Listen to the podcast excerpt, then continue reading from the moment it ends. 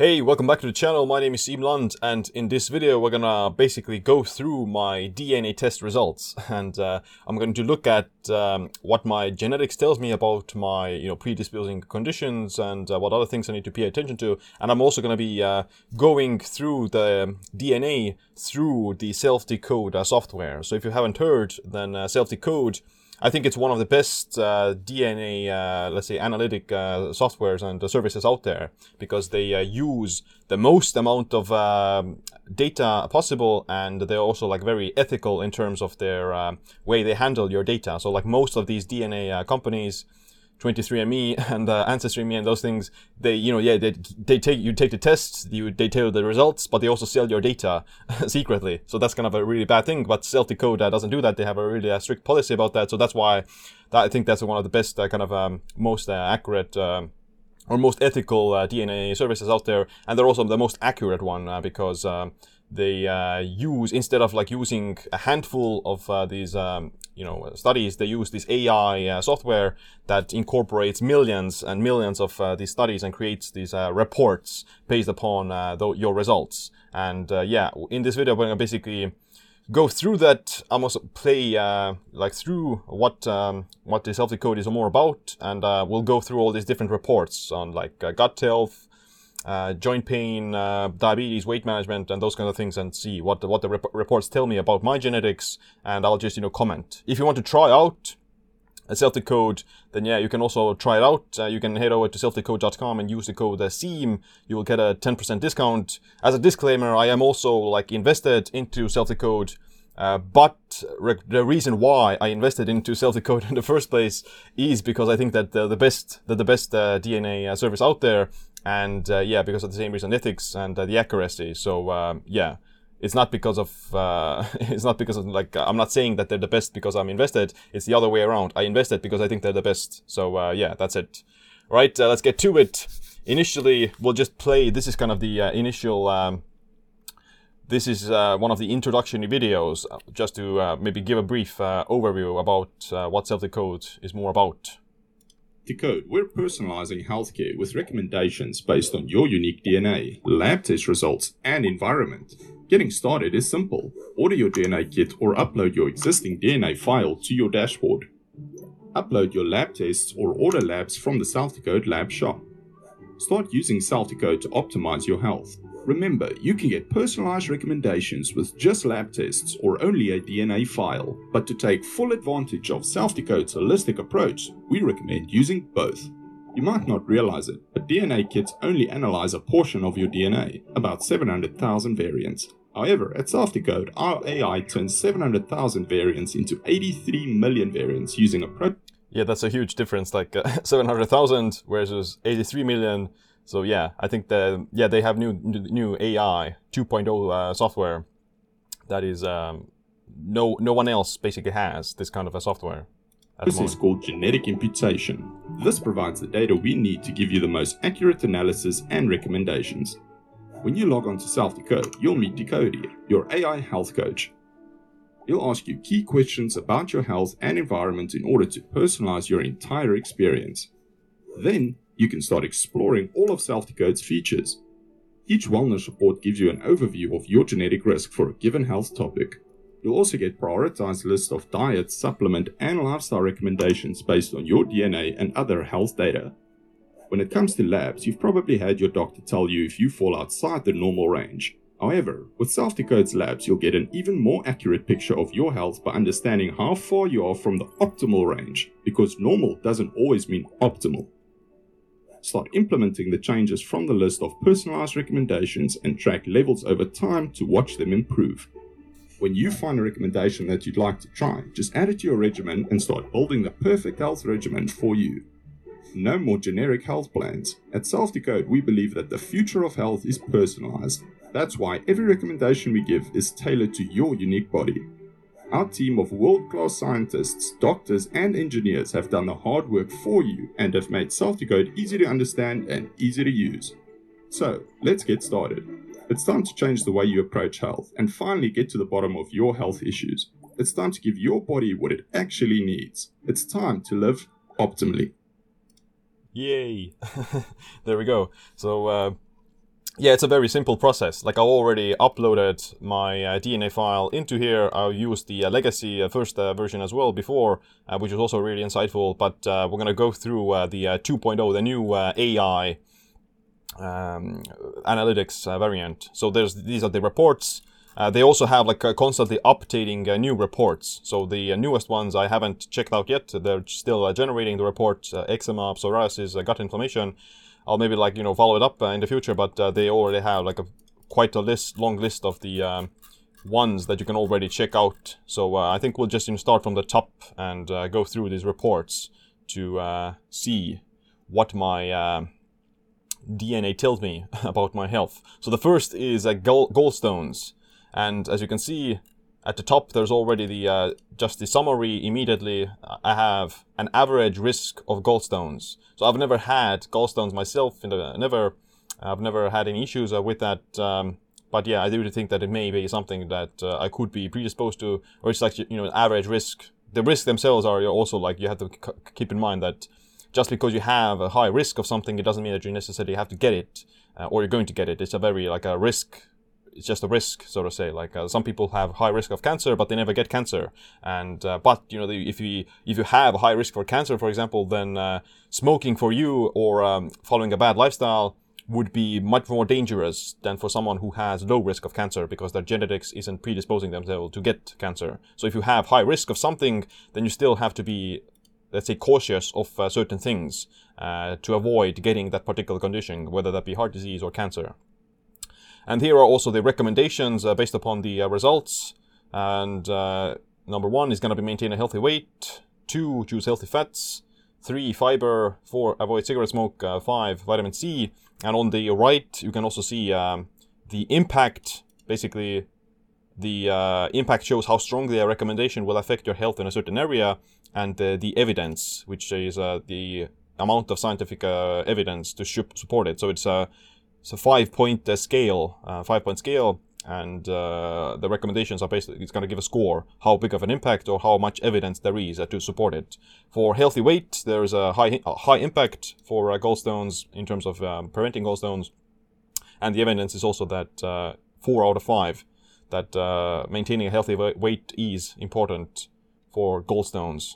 whereas with vitamin C, for example, the impact is only two out of five and the evidence is also 2 out of 5. So vitamin C may help with gallstones, uh, but the impact is small and the evidence also isn't uh, that strong. So you can, and all the, all the studies are also referenced uh, in the report below, uh, but we'll get to it uh, shortly. Here is a little like introduction about the issue. What is the gallbladder? How does it work? How do gallstones uh, form? Um, yeah, like it says, like most people have 2 to 20 stones. The Guinness World Record was 23,000 stones.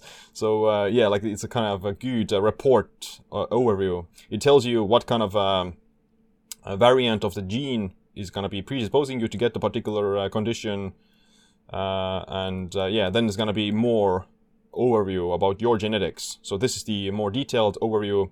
As you can see, for me, it says my risk is average, and it's slightly in the middle and slight, maybe like a mi- little bit uh, higher.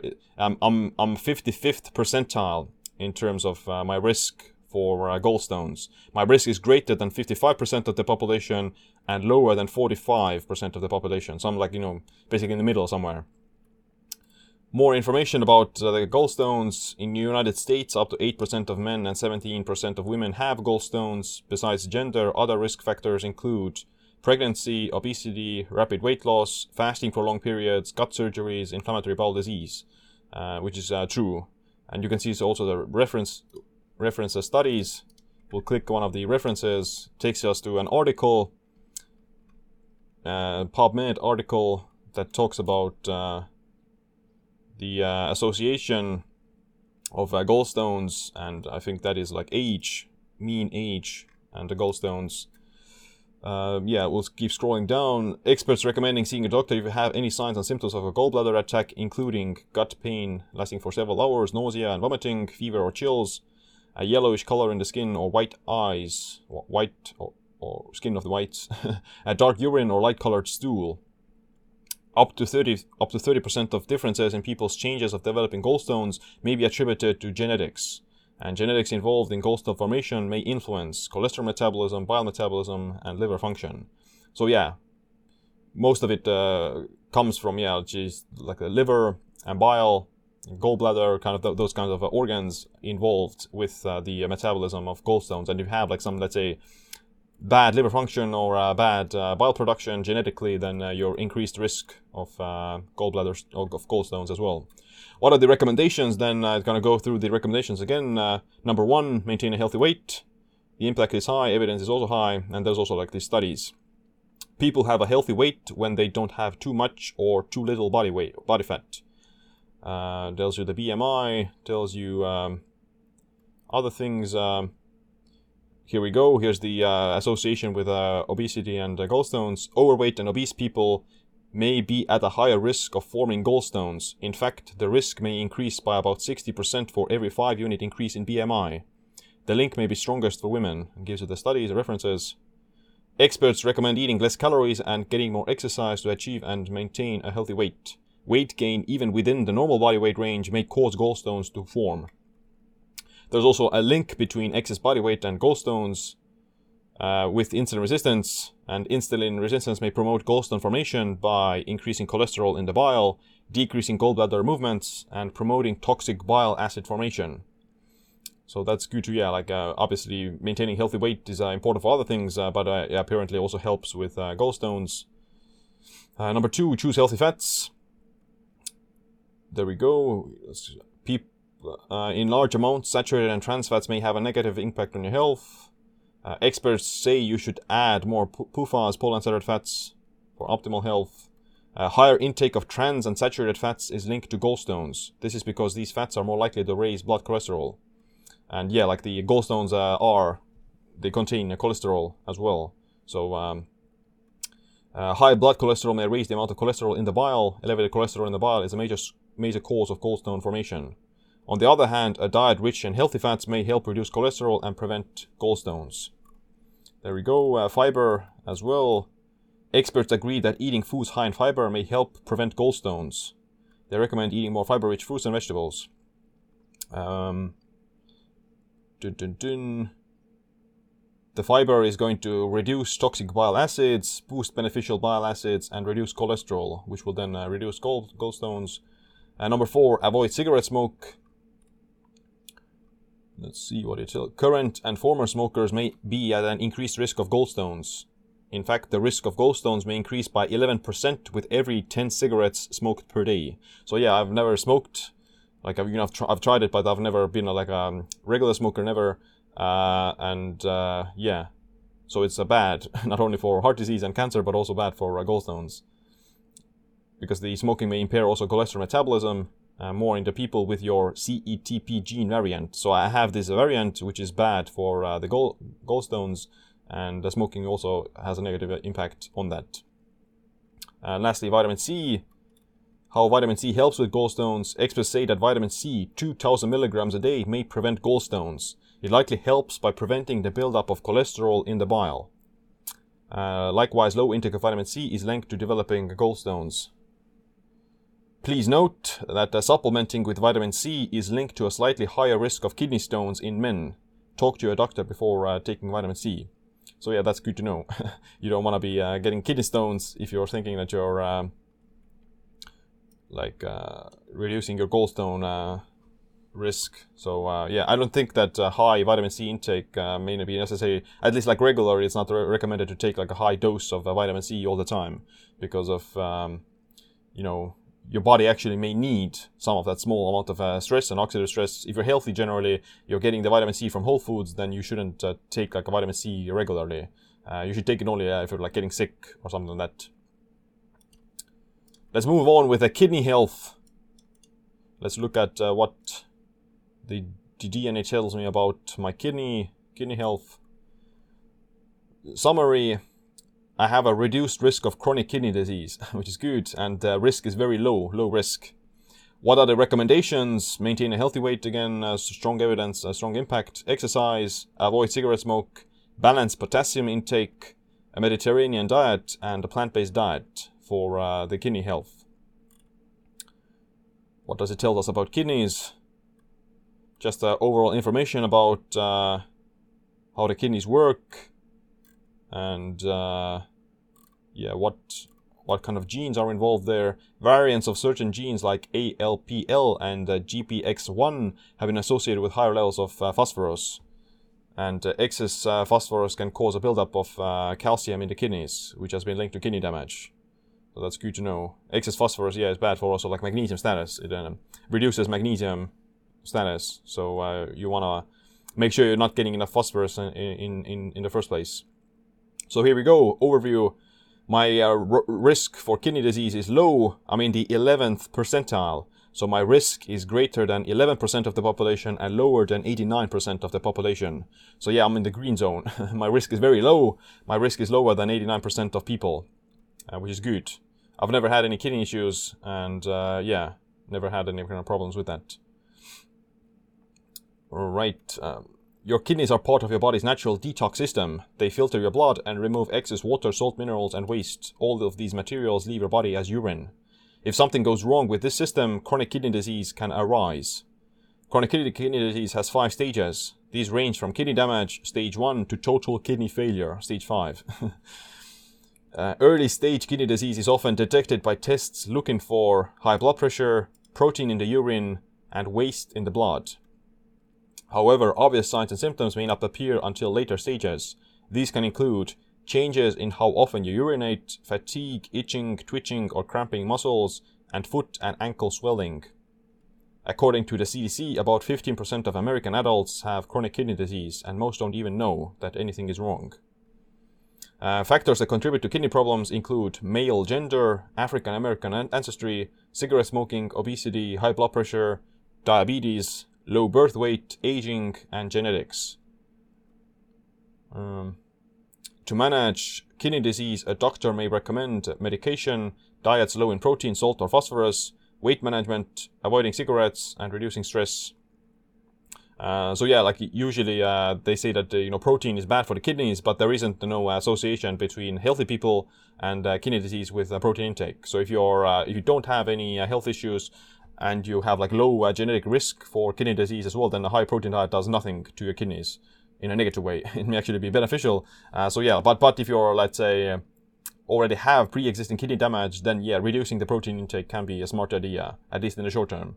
Uh, but yeah, other other than that, you don't uh, really need to worry about the protein intake. So recommendations again: maintain a healthy weight. Um, experts agree that a healthy weight can support kidney health. Being overweight or obese may increase the odds of this condition up to three times, which is bad. Exercise. Experts agree that 30 to 60 minutes of moderate exercise most days of the week may support kidney health. Increased physical activity is linked to an 18% lower risk of kidney disease. So yeah, I do exercise uh, every day, at least yeah 30 minutes and and up to 60 minutes and sometimes more even. Uh, cigarette smoke Experts agree that cigarette smoke can increase the risk of kidney disease. This is especially true for heavy smokers and people with high blood pressure or diabetes. Smoking may increase the odds of kidney disease in people with your NOS3 gene variant. So I have this NOS3 gene variant. Let's you know check it out what it is. And the smoking increases the risk of kidney disease from that.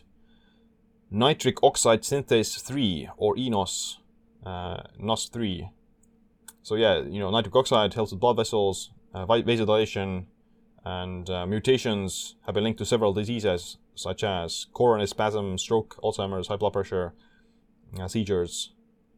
Uh, so I have this uh, NOS3, and uh, the smoking is going to be bad for that. We'll see, like whether or not this NOS3 pops up in other other reports, like the heart health or something like that. Uh, no, number four, a balanced potassium intake. The FDA recommends getting 4,700 milligrams of potassium every day. And uh, potassium regulates uh, blood pressure and supports kidney function. It's important for the kidney health. Uh, both low and high blood potassium are linked to complications of kidney disease.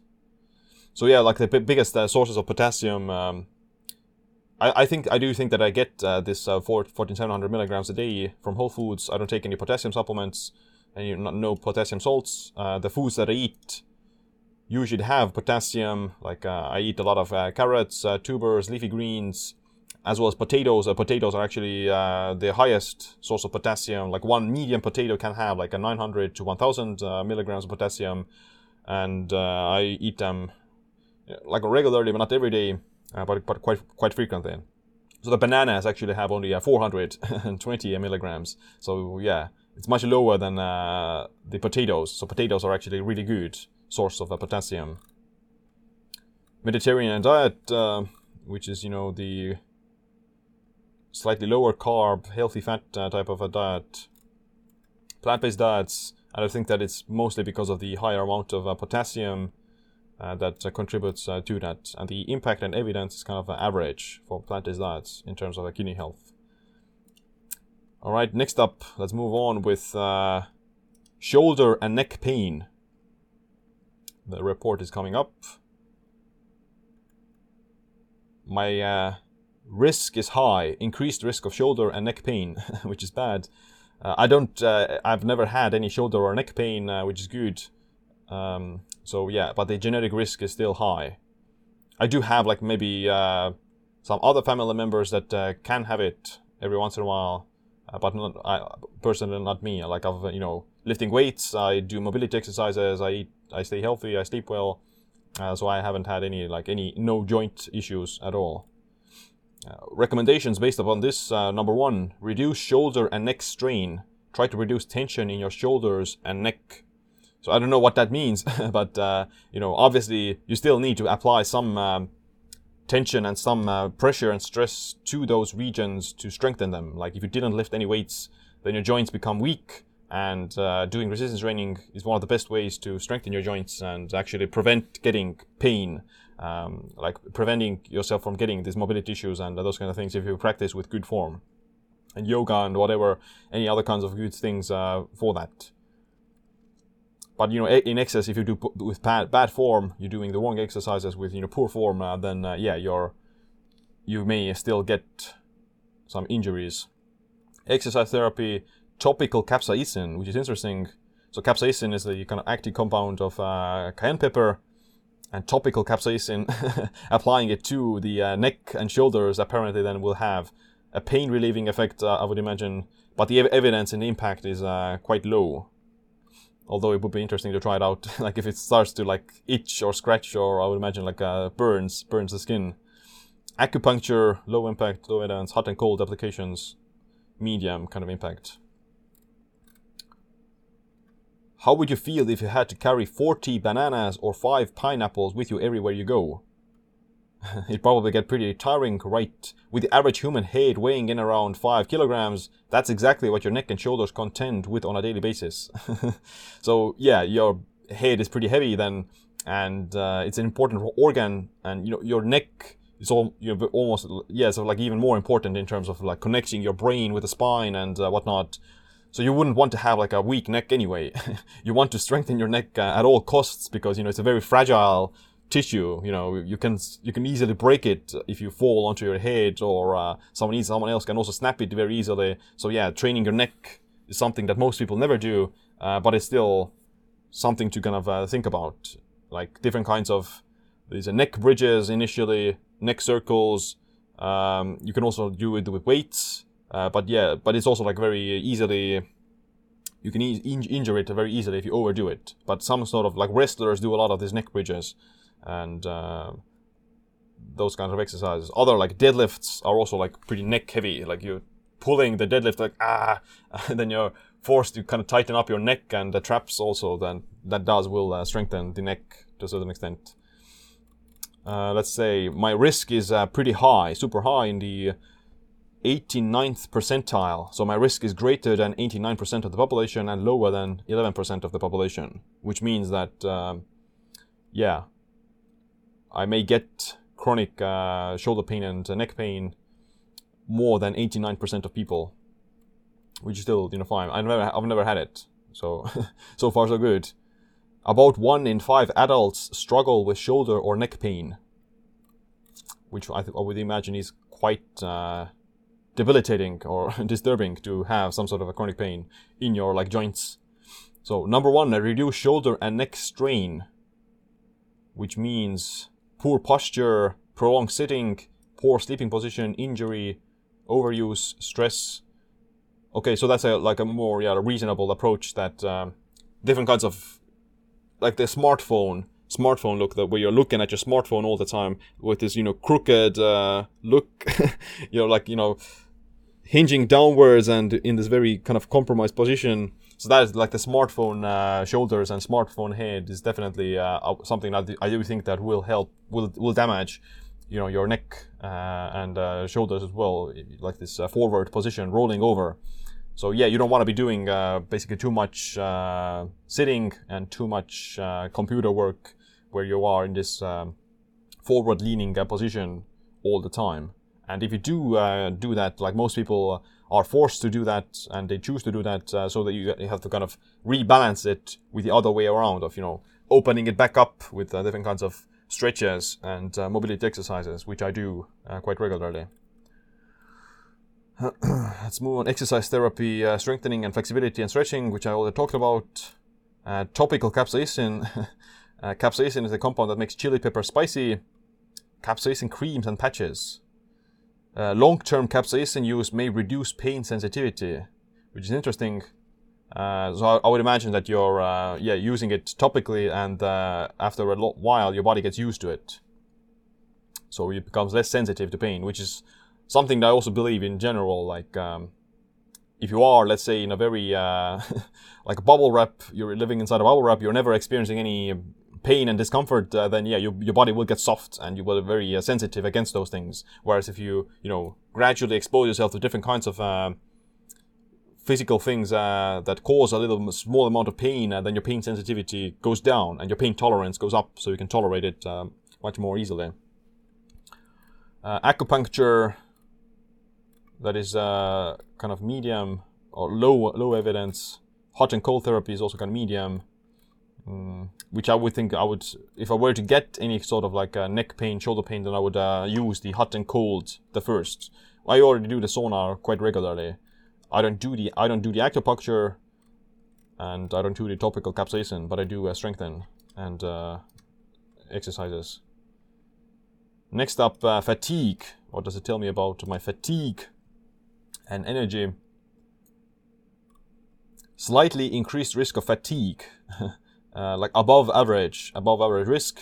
What do I need to do? Optimize sleep, try to get seven to eight hours of good quality sleep, which is high evidence and high impact. Address food sensitivities, uh, iron, supplement iron, uh, stay hydrated, coenzyme Q10, uh, and vitamin D. So fatigue would probably describe you know, chronic fatigue and being tired all the time, not having any energy. Uh, so yeah, my risk is greater than 69% of the population and lower than 31% of the population. Um, well, I would say that uh, I'm not genetically like a super energized person. like I'm not like a like a I don't know like energy ball. So I don't have like this unlimited energy. Uh, or depends on the you know, situation. I I may be I may have that every once in a while, but um, yeah, like I'm genetically not super hyped up all the time or super energized in, in a sense. I'm not like a you know fatigue person either. I've never had any chronic fatigue or anything. I always have energy, uh, but the energy is more like stable. I'm never like this super amped up. I don't have like this super amped up energy and I, I don't crash either. Like I'm always stable. I'm always uh, stable and I'm, I'm able to have this energy for many hours. Like I'm, I never get tired when I'm working. I never get tired even if I'm, I'm doing like a lot of exercise. Uh, so my energy is very stable and um, long endurance. Like I'm, i can go for days and days without getting tired. Um, but yeah, let's say my fatigue risk would be slightly above average because of probably uh, some uh, risk factors. Uh, these kind of uh, genes. Up to 40% of differences in people's chances of having chronic fatigue may be attributed to genetics. So yeah, that's uh, interesting. Like 40% of your risk of uh, chronic fatigue may be up to uh, genetics. And uh, that can be from like sleep, that can be from the immune system and stress response and brain chemistry as well. So it lists out all these um, gene variants for each of them. COMT is a common gene, TNF, IL6, IL4. So what do we need to do to prevent chronic fatigue? Optimize sleep, try to get seven to eight hours. Mm, yeah, which is obvious. if you don't sleep, then you're gonna get tired. Uh, I sleep pretty well. I can get away with like pretty less sleep. I can sleep only like you know two hours and still be fine. and without really uh, having a negative effect on my energy levels, on my fatigue. But if I were to do it, yeah, for like weeks or something, uh, then yeah, probably will catch up on me. And maybe maybe it would be that uh, because of my high risk of uh, fatigue, I would uh, crash a bit sooner. Maybe like if I were to not get any sleep for seven days, for example, then maybe I would get the chronic fatigue, or, or like you know some aspects of this fatigue faster but who knows? I've never been without sleep for like uh, seven days. Number two, address food sensitivities. The impact is a medium.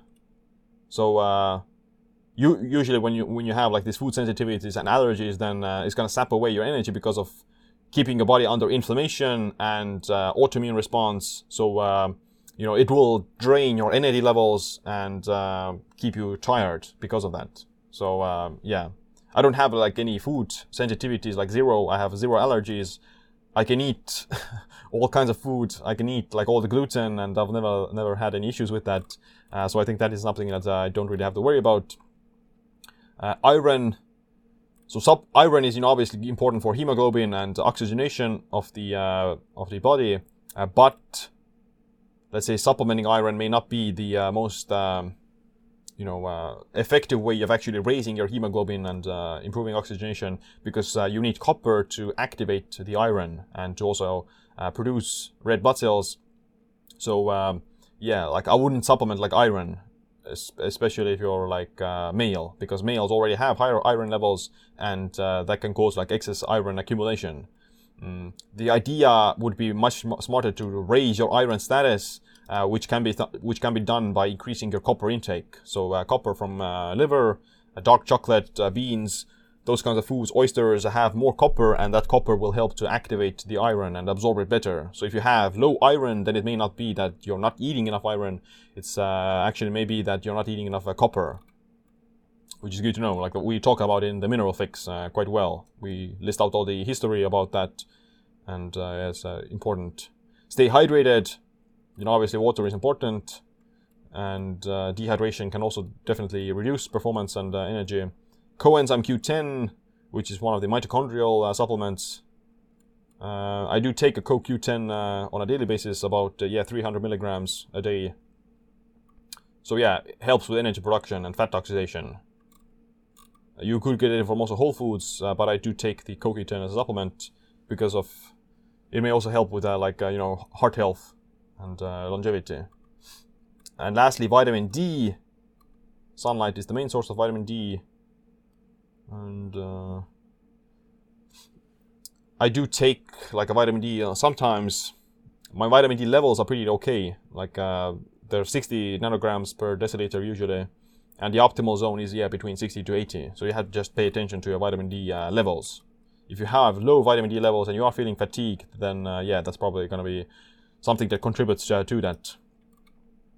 Next up, uh, chronic pain.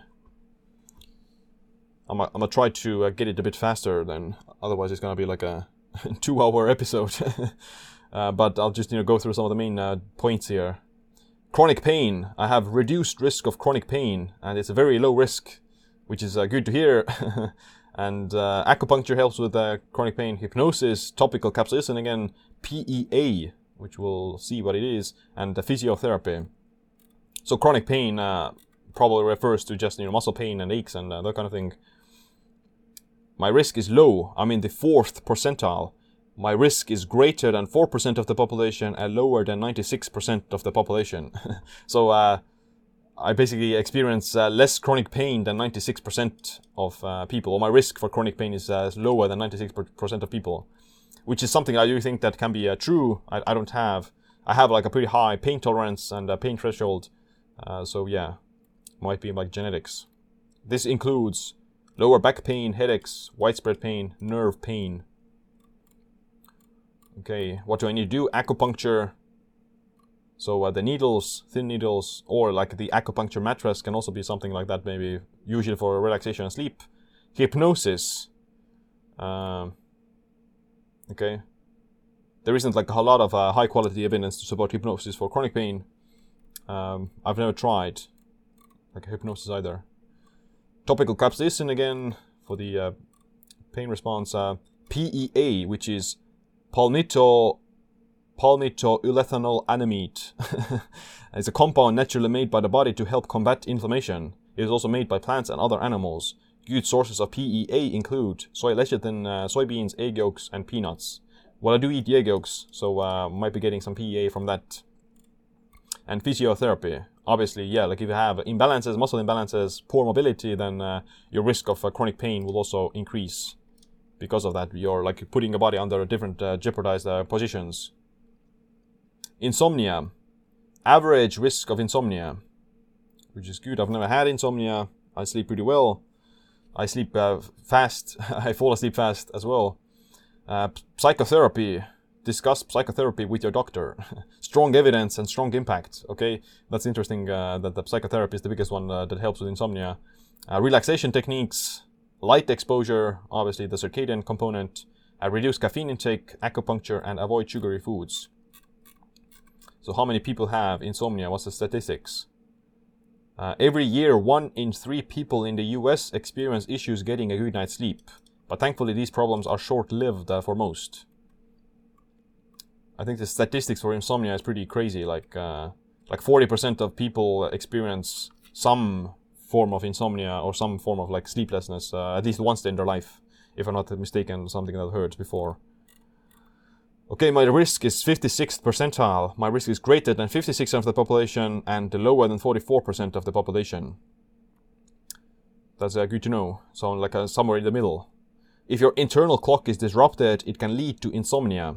People with insomnia have trouble falling asleep, staying asleep, or both. In fact, insomnia is the most common sleep condition in the US. In fact, about one in four Americans are struggling with it. Right. What do we need to do? Uh, psychotherapy. So, psychotherapy or talk therapy involves talking about your health with a licensed therapist. It may improve the way you react to certain experiences. So maybe like helps to uh, like um, react to outside events better that cause less stress and less anxiety. Because I think the insomnia would be mostly like this rumination and psychological turmoil in your head that's keeping you up. And uh, obviously, psychotherapy psychologists uh, can help to untangle those issues. Uh, relaxation uh, techniques are strong evidence and strong impact. Relaxation techniques such as yoga and meditation can release stress in different ways. Most of them focus on breathing and help you get rid of uh, negative thoughts and emotions. Stress often makes it difficult to sleep. This is because cortisol and other stress hormones can throw off your body's internal clock. Yeah, the um, circadian clock that is the suprachiasmatic nucleus. Clicking on the study for a moment, uh, interaction between circadian rhythms and stress. Uh, life on Earth had adapted to a day and night cycle of evolution of internal so-called circadian clocks that adjust behavior and uh, physiology to the recurring changes in environmental conditions. In mammals, a master pacemaker located in the suprachiasmatic nucleus of the hypothalamus receives environmental light information and synchronizes peripheral tissues and central non-suprachiasmatic nucleus clocks to uh, geophysical time. Regulatory systems such as the HPA axis and the autonomic nervous system, both being important for the regulation of stress responses, receive strong, strong circadian input. So yeah, the, the uh, cortisol uh, rises uh, mostly in the morning, and uh, the that's where you're supposed to have like this peak in uh, cortisol. And at night, when you're falling asleep, your cortisol should be low. Whereas if you are, you know, stressed out before going to bed, then uh, yeah, your your cortisol may be actually elevated before bed, which is you know obviously bad and disrupts the circadian rhythm and keeps you up. Uh, relaxation techniques that may improve sleep include listening to music, mindfulness, yoga, lavender aromatherapy, and a massage. So there you go. Uh, light exposure, sunlight or bright light during day can benefit your body and mind. It boosts mood, boosts performance and energy, and improves sleep quality. Experts recommend getting at least 5 to 15 minutes of midday sun 2 to 3 times per week. well, that's a little, that's a real weak recommendation, like uh, 5 to 15 minutes uh, 2 to 3 times a week. I would say that you need to do that every day and several times a day. And yeah, the research does find that the more sunlight and more daylight uh, you get exposed to during daytime, the more melatonin you produce at night and the better you sleep. So uh, yeah, I would say like at least 60 minutes a day you should be outside exposed to sunlight and uh, do that every day.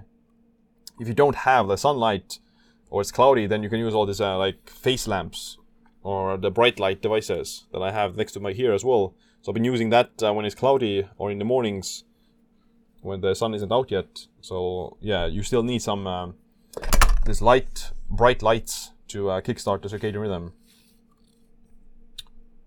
Uh, how light exposure affects insomnia. Many behaviors that alter your sleep schedule may have a negative impact on your internal clock. Uh, these include traveling across different time zones, working night or irregular shifts, and increase bright light exposure in the evening. Uh, you can lower your exposure to bright light in the evening by minimizing your screen time. Yeah, so using the blue blockers is obviously a good thing. And getting a healthy dose of sunlight is the easiest way to get more bright light during day. And uh, number four, reduce caffeine intake. Mm. Yeah, obviously, if you drink coffee, then uh, you're gonna stay up.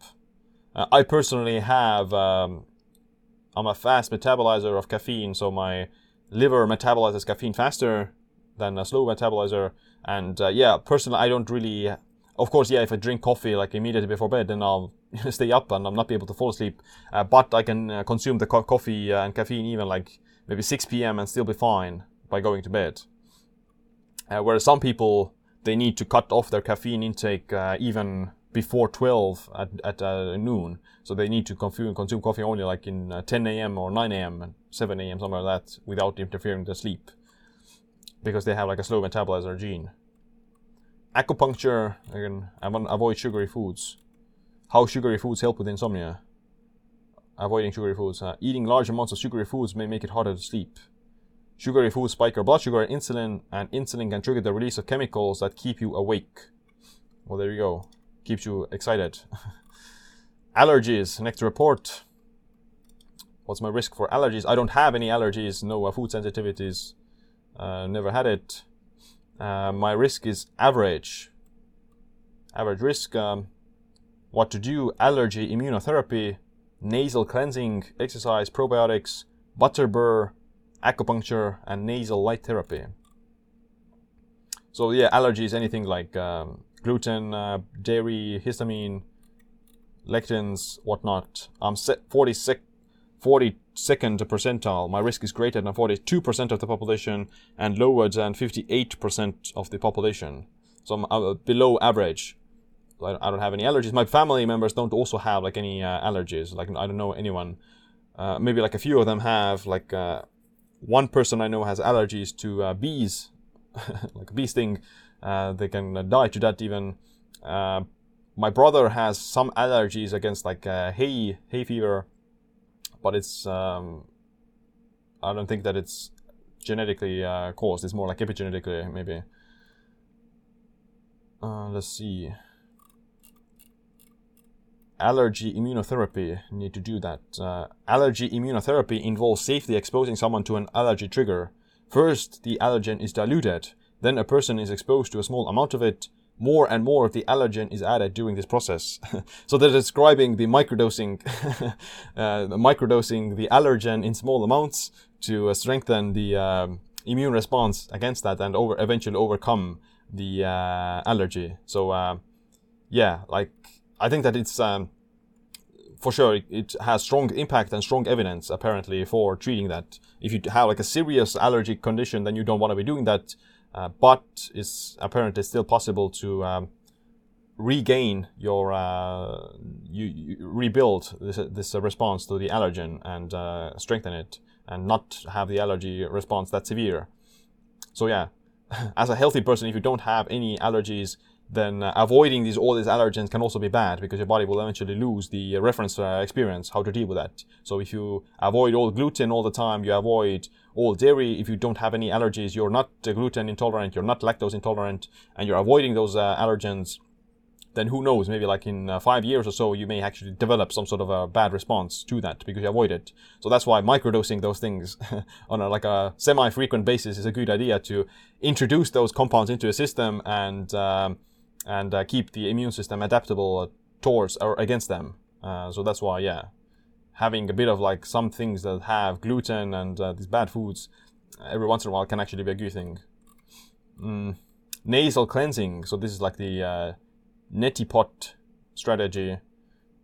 If you suffer from respiratory allergies, experts recommend cleansing your nose with a sterile salt solution. The process flushes out allergens and helps relieve congestion. It's cheap, safe, and easy to use.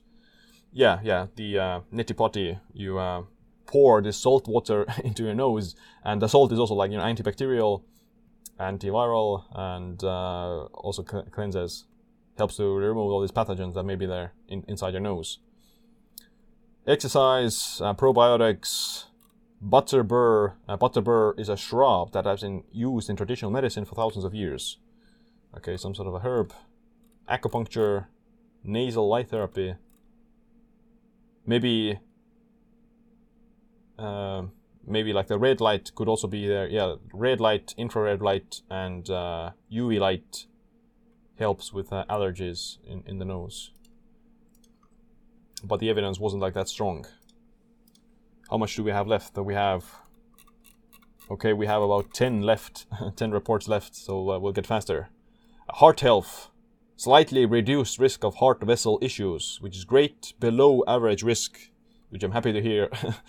um, avoid cigarette smoke, obviously the most important thing uh, for uh, heart health. Exercise, choose healthy fats, optimize sleep, maintain a healthy weight, nuts, fiber, and relaxation techniques.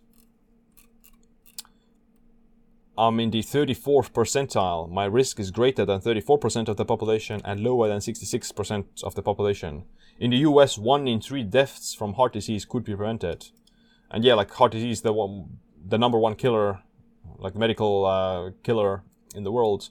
And uh, yeah, fortunately, I have below average risk, which doesn't mean that I couldn't get it. like if I turned obese and get metabolic syndrome, um, smoked and uh, drank alcohol and uh, that sort of thing, then I'll probably get it. But yeah, I'm not doing those things. I'm not. Uh, I'm not having like any bad lifestyle habits. Uh, so yeah, we'll keep it at this uh, short. Tinnitus. So this ringing in the ear.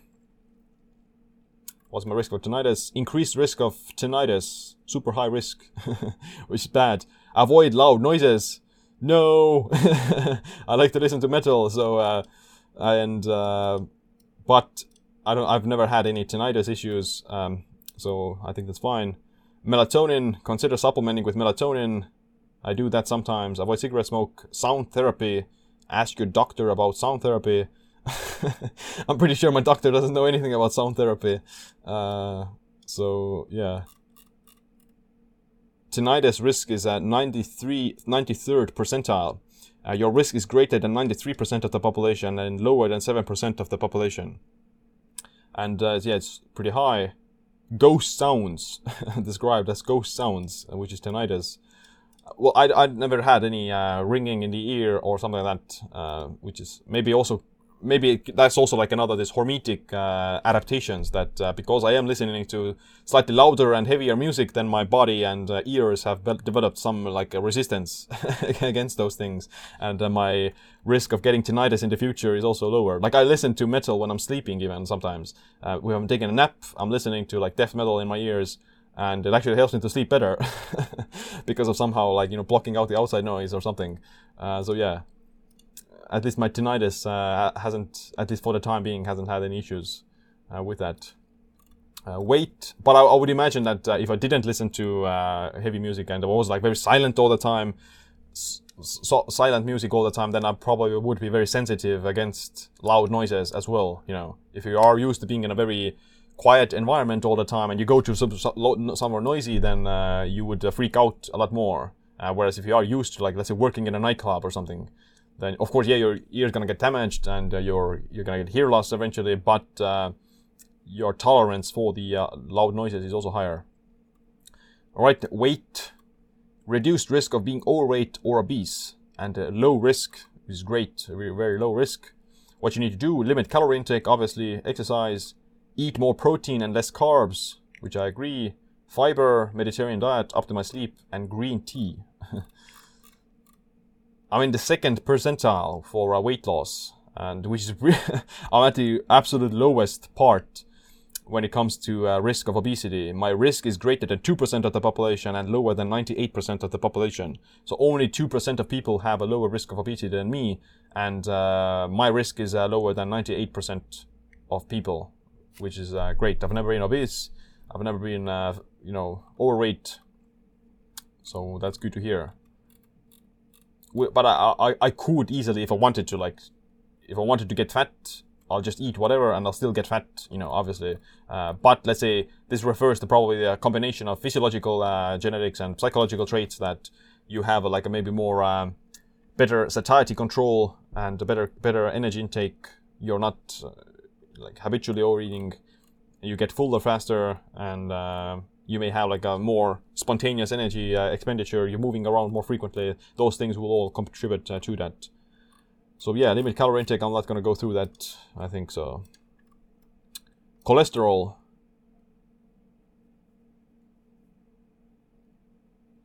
Let's see a slightly reduced risk of high cholesterol.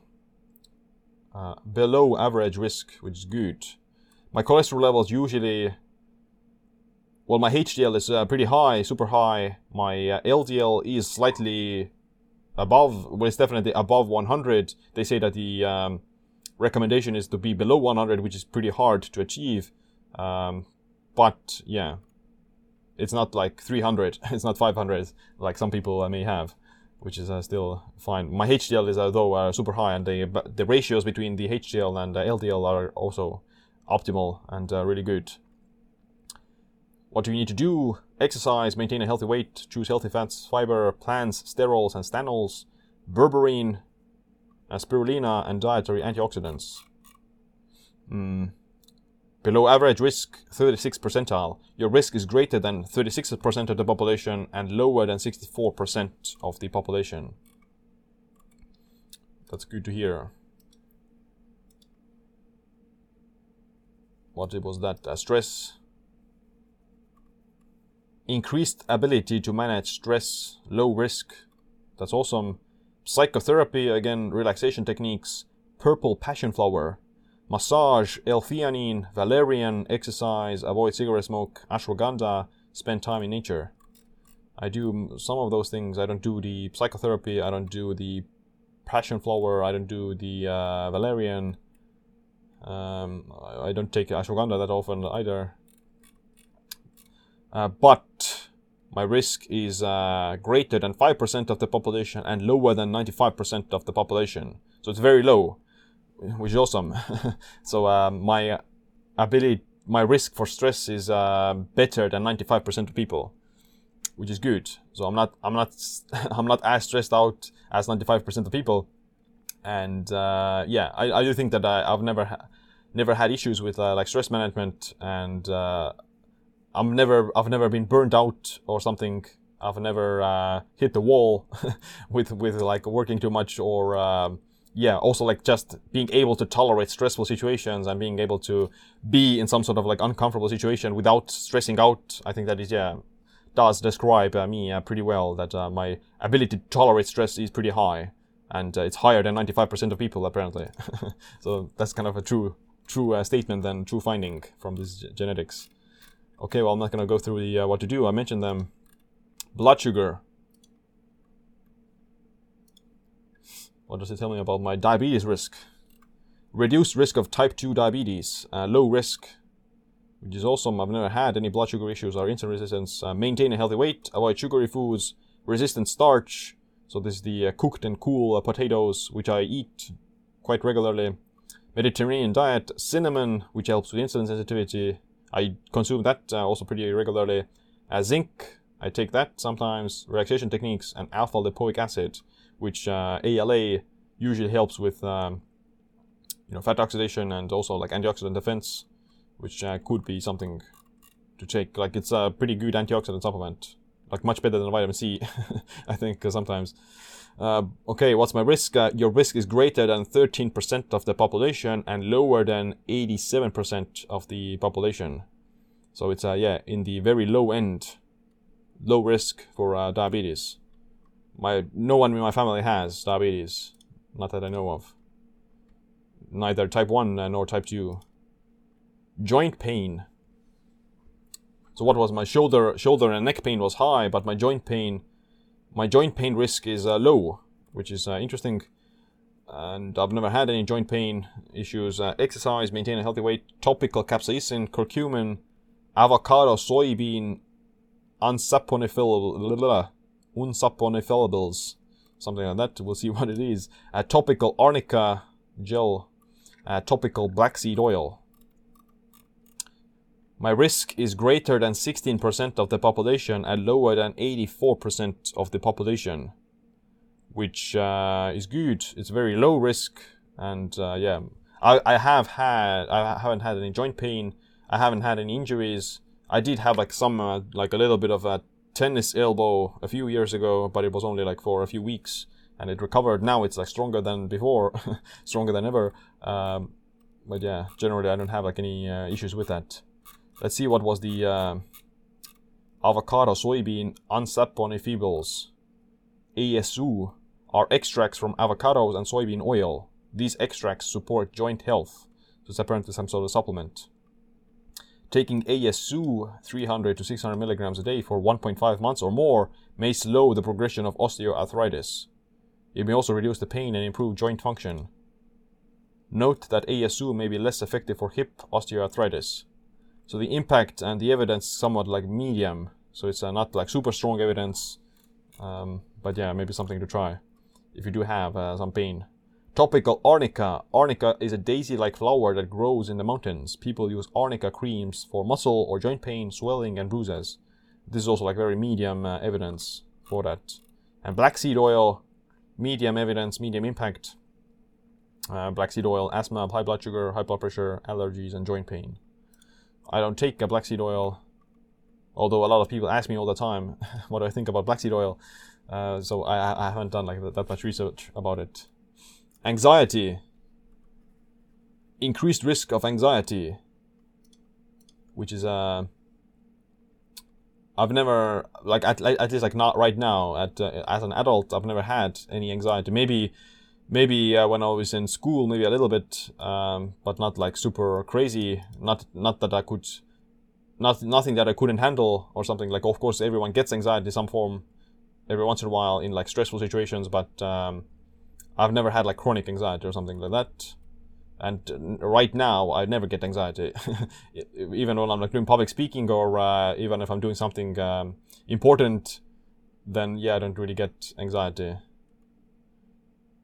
Um, psychotherapy, reduce caffeine intake, exercise, avoid cigarette smoke, lavender, relaxation techniques, lemon balm. Uh, anxiety risk uh, 98 percentile. My risk is greater than 98% of the population and lower than 2% of the population. So it's super high. And um, so it's uh, like the risk. So yeah, like if I were to not do any personal development work and not do any mindfulness work and not do any, um, yeah, not do any kind of uh, stressful and anxious things, uh, then maybe my risk would be high. But because of like epigenetics is still important than genetics, my lifestyle, my habits, my personality has at least for the time being, has uh, overcome that, that I don't get any uh, anxiety, basically. And uh, the parts of your brain that process threats tells us is the amygdala, which is the fight or flight response, and frontal areas of the brain override the amygdala and help you respond logically. So yeah, like there's always this the reptilian brain, the crocodile brain that causes this fear response and anxiety, the kind of primitive part of the brain, and the prefrontal cortex, the neocortex, the frontal lobes, uh, those are the ones, uh, the human brain that rationalizes things away and uh, makes it helps you to overcome these things or ma- suppress them or you know help to manage these uh, fear responses. So if you have like strong uh, prefrontal uh, activity, then uh, yeah, the amygdala is not going to be able to hijack your brain. You're not going to get angry. You're not going to get uh, stressed out. You're not going to get anxious. You're not going to get fearful because your uh, prefrontal cortex overrides that. Like meditation helps to probably strengthen that. meditation and mindfulness will help to uh, develop the uh, the ability to suppress your amygdala. Next up is mood. We have three left. Mood. Mood is uh, increased risk of chronically low mood. High risk for chronically low mood, which uh, sucks apparently. Uh, psychotherapy, exercise, light exposure, SAMe, 5-HTP, and saffron. 96 percentile my risk is greater than 96% of the population and lower than 4% of the population. Um, so chronically low mood, I think I, think it would. It's not like depression. It's a like slightly different thing. Uh, maybe it's just you know this melancholy or uh, slightly, yeah, like low mood basically not not being that excited. Maybe I do think that uh, it does uh, describe me a little bit. Like I'm not again like a super hyped up person. I'm not. I'm not like some sort of joy ball in, in that sense. Uh, and if I were to be like left to my own devices, or if I didn't do anything, uh, if I were to be just in my default state, then I would maybe fall or revert back into like a lower mood, so to say, like chronic lower mood uh, based upon my genetics. Uh, but again, like um, I don't live in like a box or something. I don't uh, live inside my genetics. Um, of course, there's things that you know help to overcome that, and it's not that it's um, it's not like a determined in a sense. What does it tell us about uh, the thing? Uh, it it ties it in with depression. Depression is is more than just a low mood. People with depression tend to have low motivation, problems with concentration, changes in appetite, poor sleep quality, aches and pains, thoughts of self harm or suicide. So I've never had like you know those problems. I don't have uh, low motivation. I have high motivation. I have good ability to concentrate. I don't have changes in appetite. I sleep well, no pains and aches. So um, yeah, I don't think that, that that's a big uh, problem for me.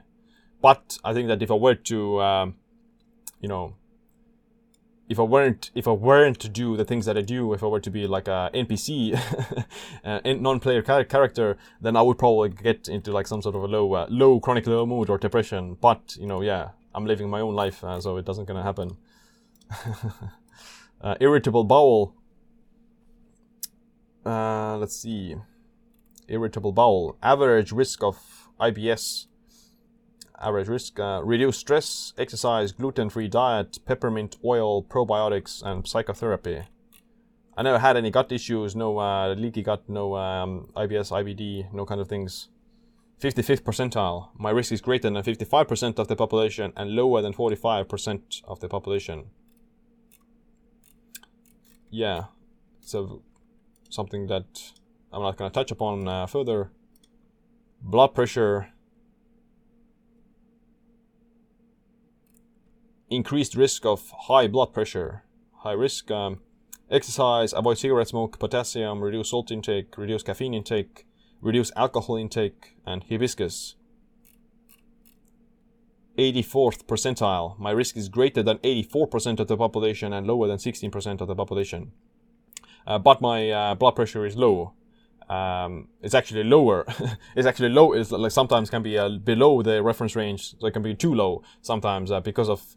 I think the biggest thing, the reason for that is just uh, being low body weight uh, or low body fat, exercising regularly, and doing intermittent fasting as well. Because fasting lowers blood pressure quite a lot, and I do that very often. So yeah, I think that that is one of the reasons why my blood pressure tends to be lower but in my other fam- like my family members, my mother tends to have a slightly higher blood pressure.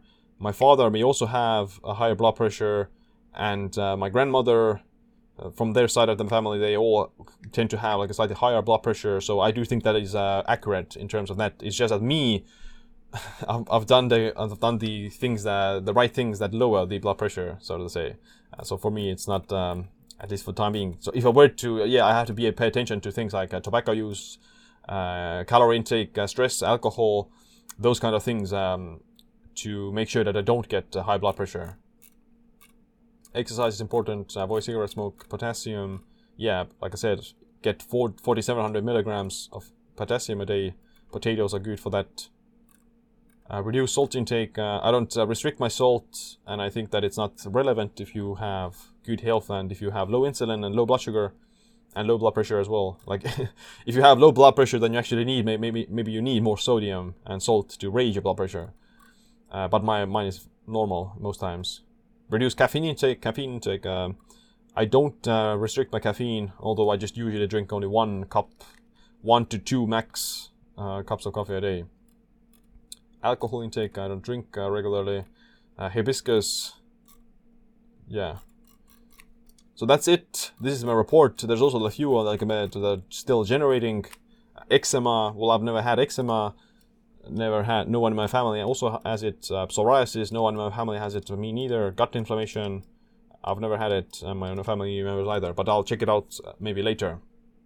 So these are the reports. You know, there's also the first legacy uh, initial one that is uh, a bit more comprehensive. well, not comprehensive, but they have more reports at the moment because it's been out for like years, whereas the 2.0 beta is uh, still um, being rolled out and they generate more reports uh, down the line. But the first uh, legacy is also like uh, pretty damn also has the same kind of reports. Uh, introduction, mood, uh, anxiety, CNR1, some sort of related to sleep, uh, ADHD, PTSD, uh, uh, cognitive eczema, allergies, hair loss, joint inflammation, lupus, tinnitus, chronic fatigue, blood sugar, acne, food sensitivity, pain, weight loss, migraine, COVID 19, TP53, gut health, thyroid, longevity, MTHFR, essential minerals, sleep, uh, vitamins, cardiovascular, inflammation, fitness. So, uh, yeah, those are really good reports uh, for that. Are just interesting to uh, just see. Let's compare. Let's compare uh, the uh, legacy weight loss report. As as you remember, my my my 2.0 uh, report said that my weight loss is very good, like very low risk. And this uh, legacy, the legacy report says relatively lower than average risk of experiencing excessive weight gain, relatively lower than average risk of experiencing appetite and eating behavior related issues. Slightly better than average overall metabolism ability to burn fat. So it doesn't tell the percentages as it does in the second one, uh, but yeah, this one also says that uh, it's a lower lower risk of obesity, which is uh, good these reports are also like a bit more longer, um, more kind of science and uh, things like that. So yeah, these are really amazing, uh, just full 36 page report for one thing, and uh, they have uh, many many reports, and they're constantly updating and constantly updating it, and you can ch- choose to get it after the fact uh, later. You can also get um, the uh, lab results. So I haven't done labs with them yet, but they uh, they also provide labs lab tests that will just send it to your home and uh, then you can combine it together with your uh, DNA uh, reports. Alright, so uh, as you can see, the self code is pretty damn awesome. You can learn a ton about your uh, genetics and what kind of risk factors you may have. I definitely learned quite a lot. Like it explained some things about uh, my health and it explained some things about my yeah physical fitness and um, maybe like uh, psychology. Uh, so yeah, I found it pretty damn uh, useful. I think it was pretty accurate. Maybe like 90% of it was accurate uh, surprisingly so. And uh, yeah, I think that's pretty damn awesome. Like the recommendations themselves are also like you know backed up by science. And um, if if anything, uh, if you don't uh, apply the recommendations necessarily, you'll still learn about maybe certain uh, risk factors. Like if you have a risk factor for you have bad ApoE genes, then uh, like a high saturated fat diet may not be the best for you, for example, or someone something else. Like if you have blood blood sugar genes, then high carb diet may not be the best for you. So yeah, the genetics are quite invaluable and uh, your genetics doesn't change. You do the test once and uh, based upon that, you can get some, you know, more actionable things that you need to do uh, for your health. So instead of just guessing, instead of shooting in the dark, you actually know, okay, these are the things that I need to pay attention to. And I think that's, you know, almost invaluable information in terms of like personalized healthcare. Personalized healthcare is the future and the personalized healthcare is, uh, very, you know, something that we all kind of need to take into account in a sense. Like we can't really follow what other people do. We have to know, okay, well, how does it apply to me? How does it apply to me specifically? And uh, yeah, what you know, what things do I need to know? If you want to check out uh, SelfDecode, then uh, yeah, you can use the code uh, SIIM at selfdecode.com, or you can head over to get selfdecode, uh, get.selfdecode.com forward slash SIIM, and uh, yeah, you'll be able to get uh, this at 10% discount for the uh, entire uh, entire thing. Alright, that's it for this video. Make sure you click the like, subscribe, notification bell as well. My name is Siim. Stay optimized, stay empowered.